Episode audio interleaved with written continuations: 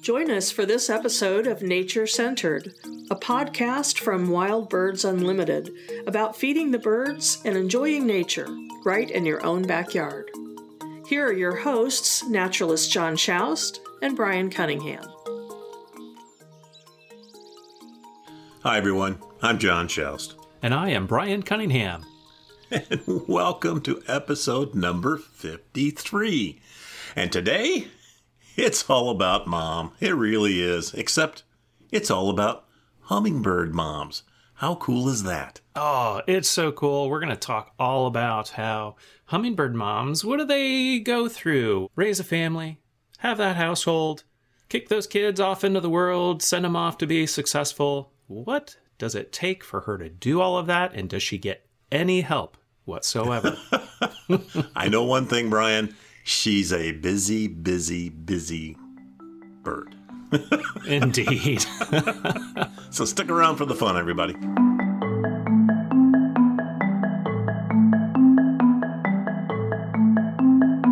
All right, Brian, man, dude, it seems like it's been ages since you and I have talked. It's, it's, we both took a little trip and vacation. I took one a little longer mm-hmm. than yours, and man, it's like you and I haven't talked for a couple of weeks. It seems like having withdrawal, man. I know just from the podcast standpoint, no one will ever know a difference, right? yeah, well, we're using touching base on what's going on. You know, people think we just do it for the podcast, but no, we're we're constantly touching base on what's going on in our yards or whatever product we're testing or whatever it might be. And and right. uh, to go to go a couple of weeks, that's that's uh, unusual for you and I not to be touching base, but. And with yes, everything happening, oh my gosh, I came. I was in Texas on a birding trip with a bunch of friends, and and was gone, you know, just shy of of uh, you know two weeks, and uh, to come back and it's just you know we've talked in previous podcasts how spring was starting to show up and mm-hmm. little signs of it's here. It it's erupted totally now, man. It come back and everything is green, and I've got all these great migrant birds in my backyard. It's Woo-hoo. awesome. Oh yeah, I love it. I'm always reminded you get that spring break time, and if you leave home and when you come back a week later, it's it's those kinds of things, and so many more things are popping. Uh, it's so much fun. This morning, I woke up to a wood thrush singing a quiet song literally right out my window, uh, low in a tree. And that was. Isn't that the, oh, and it was raining. It was and it was raining this morning too. Mm-hmm. How cool is that? Mm-hmm. The, the, the the sound of the rain and the wood thrush in the background, man, you think you're you're like in the North Woods somewhere. Yeah, and it's almost like, did I leave an app running somewhere? the soothing sounds of rain and bird calls. No, it was literally from nature, right out the window. It was wonderful. Yeah, yeah. So, what other birds are showing up in your yard? Uh, well, literally, I'm not joking. Right now, I'm sitting here watching a Baltimore Oriole mm-hmm. at my at my jelly and, and, nectar feeder. I'm watching a rose-breasted grosbeak sitting on my seed hopper. I'm watching a ruby-throated hummingbird sitting on a little perch in anticipation of coming to the hummingbird feeder mm-hmm. right here by my window. Uh, it's been white throat sparrows are still here. Nice. I've had house wrens. House wrens are back already, which seems incredible. I'm going to check some of my records. Wow. I haven't taken the time to do that yet, but my house wrens have been back for a couple of days. Uh, and then, and then the, the star of the show for both you and I every spring mm-hmm. is our yellow-throated warblers. Oh, I yes. mean, oh my gosh, what a beautiful bird! And they're coming right up to my feeder right here by my window. Uh, so how cool is that? Just amazing. And what you know what I'm hearing from you is the early birds getting the worms here, or at least the early birds are getting John's food. oh man, yeah, they're having a blast. But it's it's just I'm having so much fun. My wife and I, uh, again, only been back a couple of days, but we took time yesterday working on the yard and doing different things, mm-hmm. and uh, but took the time yesterday a couple of times just to sit on our little patio deck that we have and watch our feeders and, and listen. Uh, you know the the sounds of spring. Uh, we've got uh, uh, American toads and gray tree frogs. The Fowler's and toads or the American toads? America, the Americans. Yeah, mm-hmm. yeah. The, the yep, trill. Yep, yep. Love that. And you know, talked many a time about the water around me. I've got a creek and a lake and, and a little stream next to me. And they get down in that little stream area, and, and it's breeding time of the year, and they're just calling away, in the cacophony.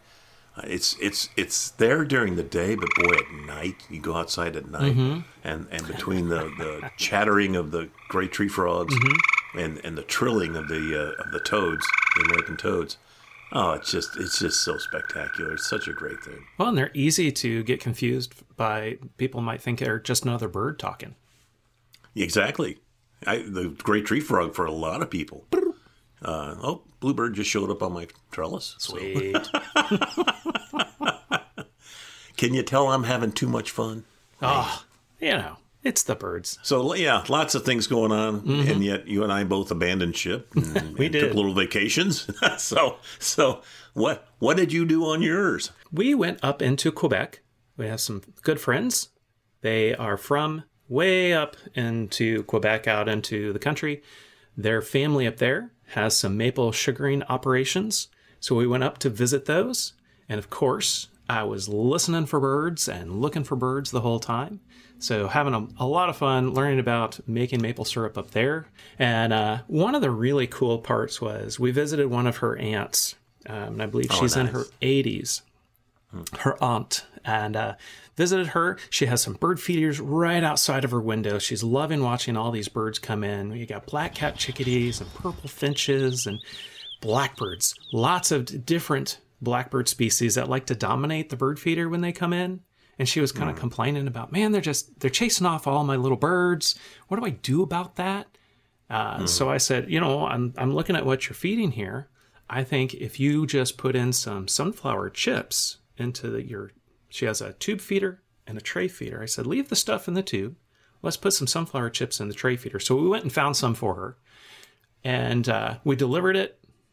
I put it in for her. We took off. An hour later, she's sending a text with a photo of six evening grosbeaks. She has never had evening grosbeaks at her feeder. She was thrilled just because she changed it up a little bit and they happened to find it pretty quickly. So she was very excited. I bet she was. now, now, now, she's going to have to have a big supply of uh, sunflower though at this point because those guys leech out of house and home. Right. and she's got plenty. So we're good Good. to go there. Good. You'll have to you'll have to ship, ship her a bag every once in a while, right? That's right. That's right. Well, those mother hummingbirds are pretty darn tough, and I think maybe it's time we start uh, just kind of talking a little bit about how cool and how tough mother hummingbirds really are.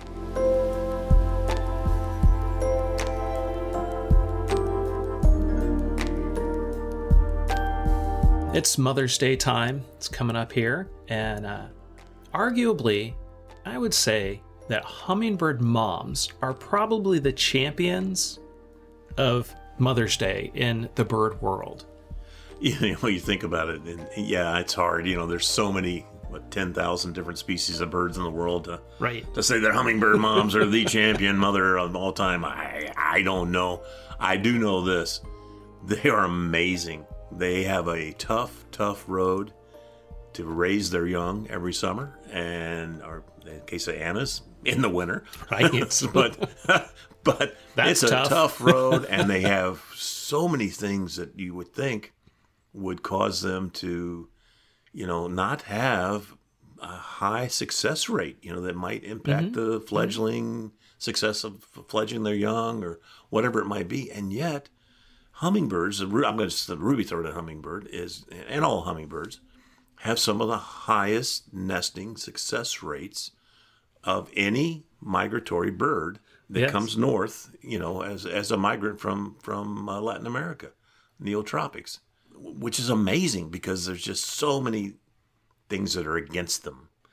You know, Oh, we could go down a you know go Well, down and they're list. I mean, small. and this little tiny well- bird that needs to migrate. yeah, just the fact that they make it back here in the first place is the amazing thing. I mean, right. you know, and we've talked about it before, but not only do they make it back to the to, to North America, and they literally sometimes they will come back. What I think I've seen statistics at about twenty five percent of the time, they will actually come back and rejuvenate an old nest, you know, and, and, and nest in that one again. Oh, yeah. So it's like not only are they making it back, they're coming back to the and we, and we talked about it. They come back to the same exact feeder. I mean, it's just this. This bird has a brain the size of a BB. It's You know, teeny. how- Man, it's but it's it's a teeny tiny brain, but it's a mighty one, just like just like the hummingbird moms. yeah, Yeah. It, and to think that the migration alone, um, and then you have the rufous hummingbird that is going from way southern Mexico Yeah. for some of the extreme southern ones, going all the way to Alaska, and Yeah. to migrate thousands of miles to go and nest, and they are. Yeah, the the rufous hummingbird just to, to take that that route and go up and have one brood. Pretty much, I take I take one shot, raise my family, and then start heading back. And then they go they go back a little more slowly than they did heading up during so- springtime. yeah. But yeah, So the odds are totally stacked against them mm-hmm. even making it back here. And then when they get back here, they are, I think the statistic is about 1% of all birds raise their young without parental help. In other words, they're they're totally alone. There's no pair bond with the male, there's no assistance with the male. They are totally on their own. The only thing that they do together is the actual mating. And therefore, you know, after that, the male has nothing to do. And if anything, the male harasses the female. We've all seen it. Harasses the heck out of the female. She comes to our feeders.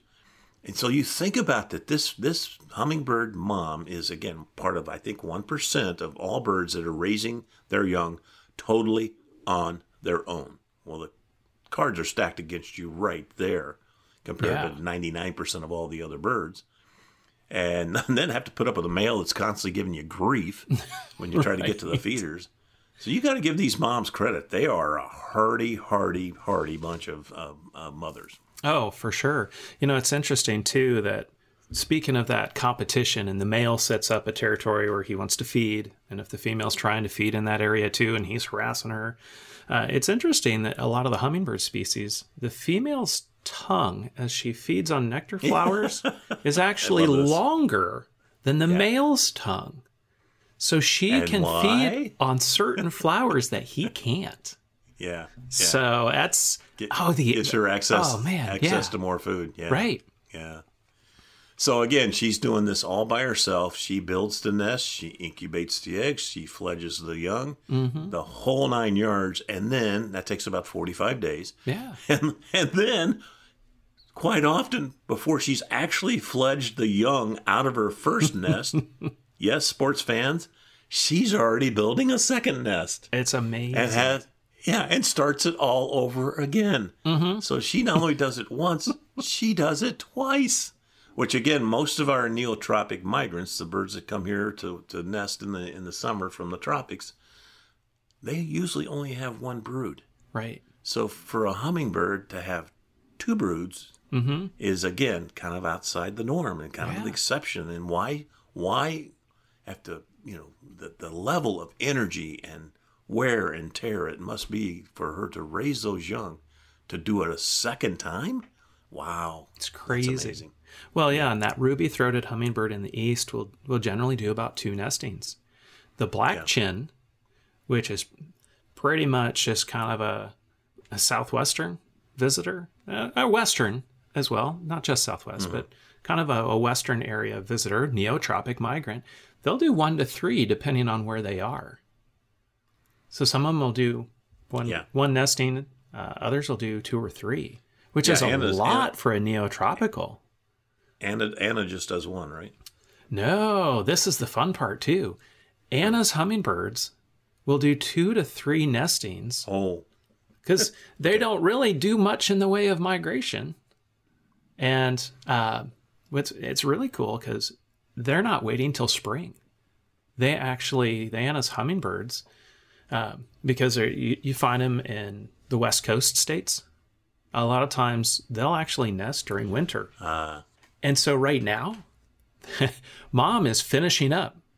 So by Mother's Day, by our Mother's Day, mom has done two or three broods and she's like, I'm done, kids. Households are closed. You go off into the world and be successful. I've done my job.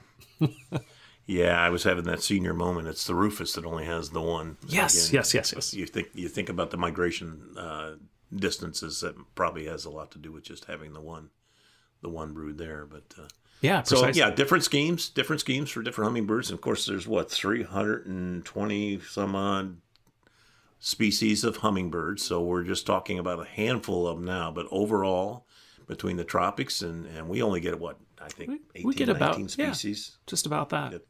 yeah, that come into North America. So vast majority of them are down in the tropics, and and uh, it's interesting fact that, that it is uh, hummingbirds are strictly a New World bird. You you have North America, Central America, South America. You don't have hummingbirds anywhere else in the world. They're not in Africa. They're not in Asia. They're not in Australia. They're not anywhere else. Yeah. Not you know they're simply a North American, New World, uh, South American, Central American uh, bird, and so uh, it's interesting when you get that 320 plus species. Uh, that makes them the second highest uh, group of birds. I think they're second only to flycatchers in regards to the most Yeah. numerous no- number of species. So they're very successful. Is the point that they are doing? You know, and you have to lay that all on these incredible hummingbird mothers.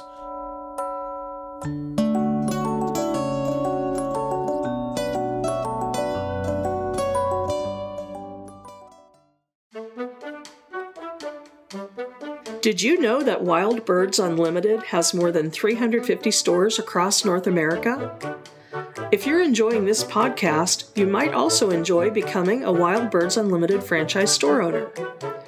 To learn about the business opportunity, visit wbu.com/franchise.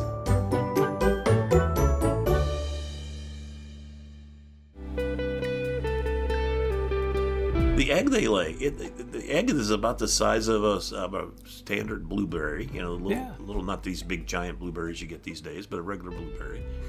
That's one eighth of their body weight. When they lay an egg, it's one eighth of their body weight.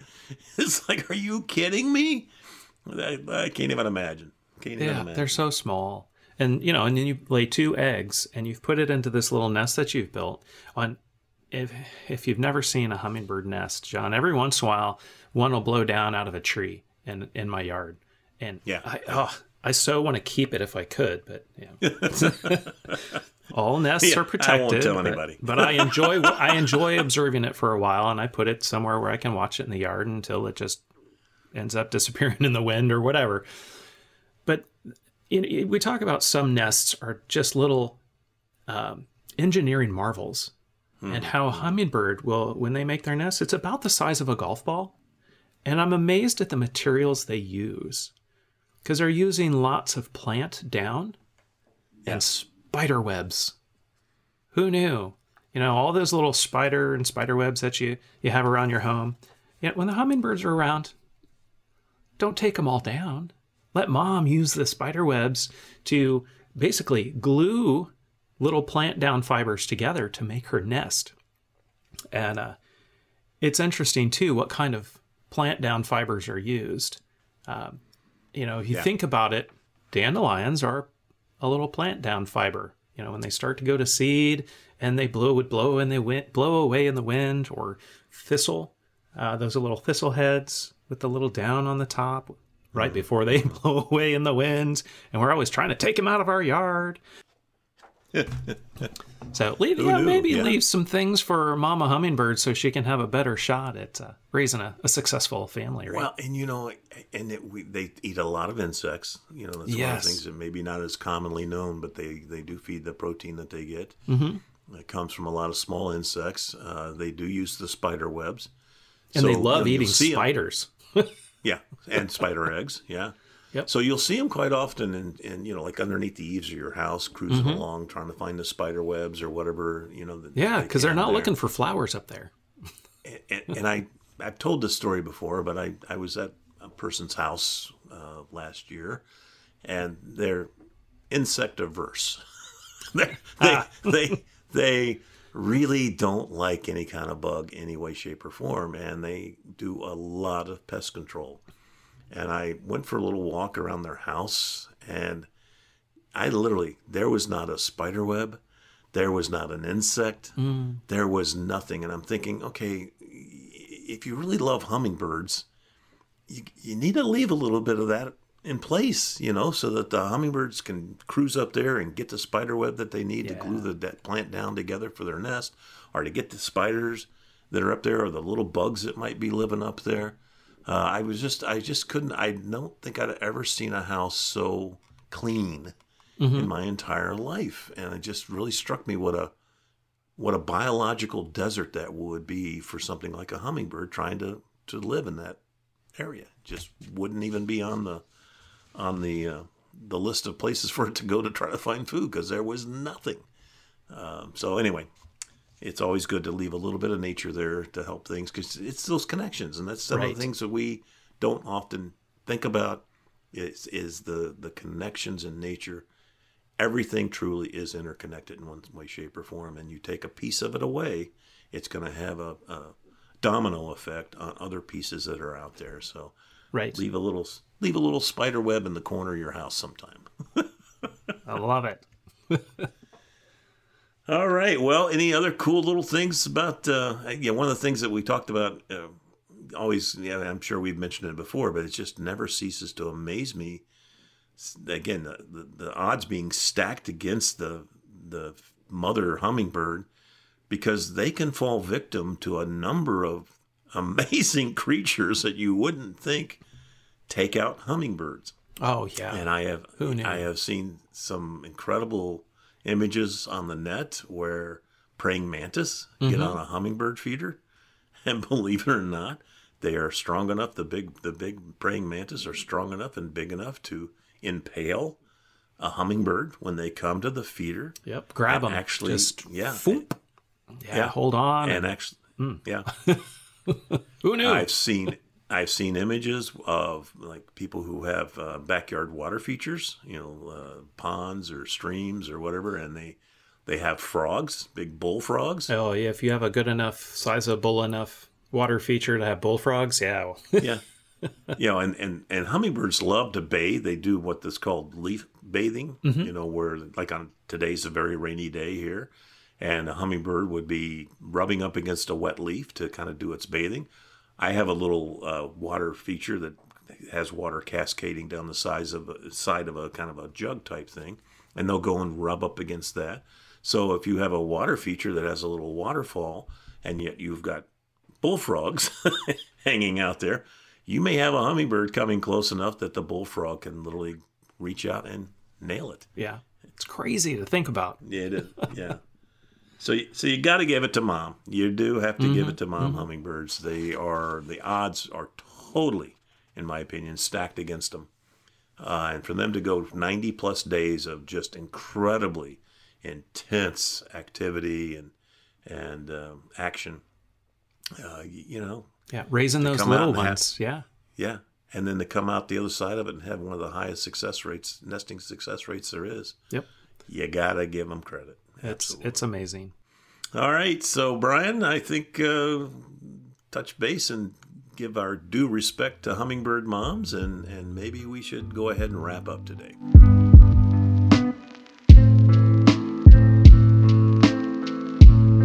Well, John, before we go, uh, you know, there always potential for illness at bird feeders. And right now, uh, we are dealing in North America with the avian flu that is walking across North America and US and Canada. And uh, there are a lot of questions around that, and there's a lot of information flying around. And, and we, we do get a lot of questions about what do I need to know? What's most appropriate? Can I still feed the birds? Is that okay?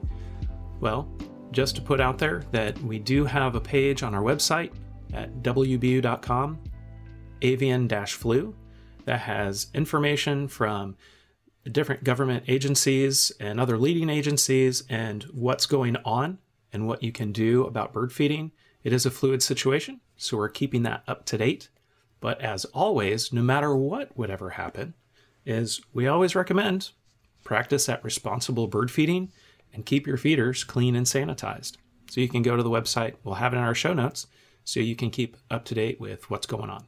On behalf of all of us at Wild Birds Unlimited, definitely thank you so much for listening today. All about hummingbirds. It's all about mom. Hope you really enjoy and agree that hummingbird moms are the champions in the bird world. So please rate and review us. Love to hear what you have to say. come back because it's going to be a very special episode that we're calling Meet the Flock. So until then, Brian and I are going to continue to let nature be our guide. So please take care, be safe, and keep your feeders clean. Thanks for joining us, everyone.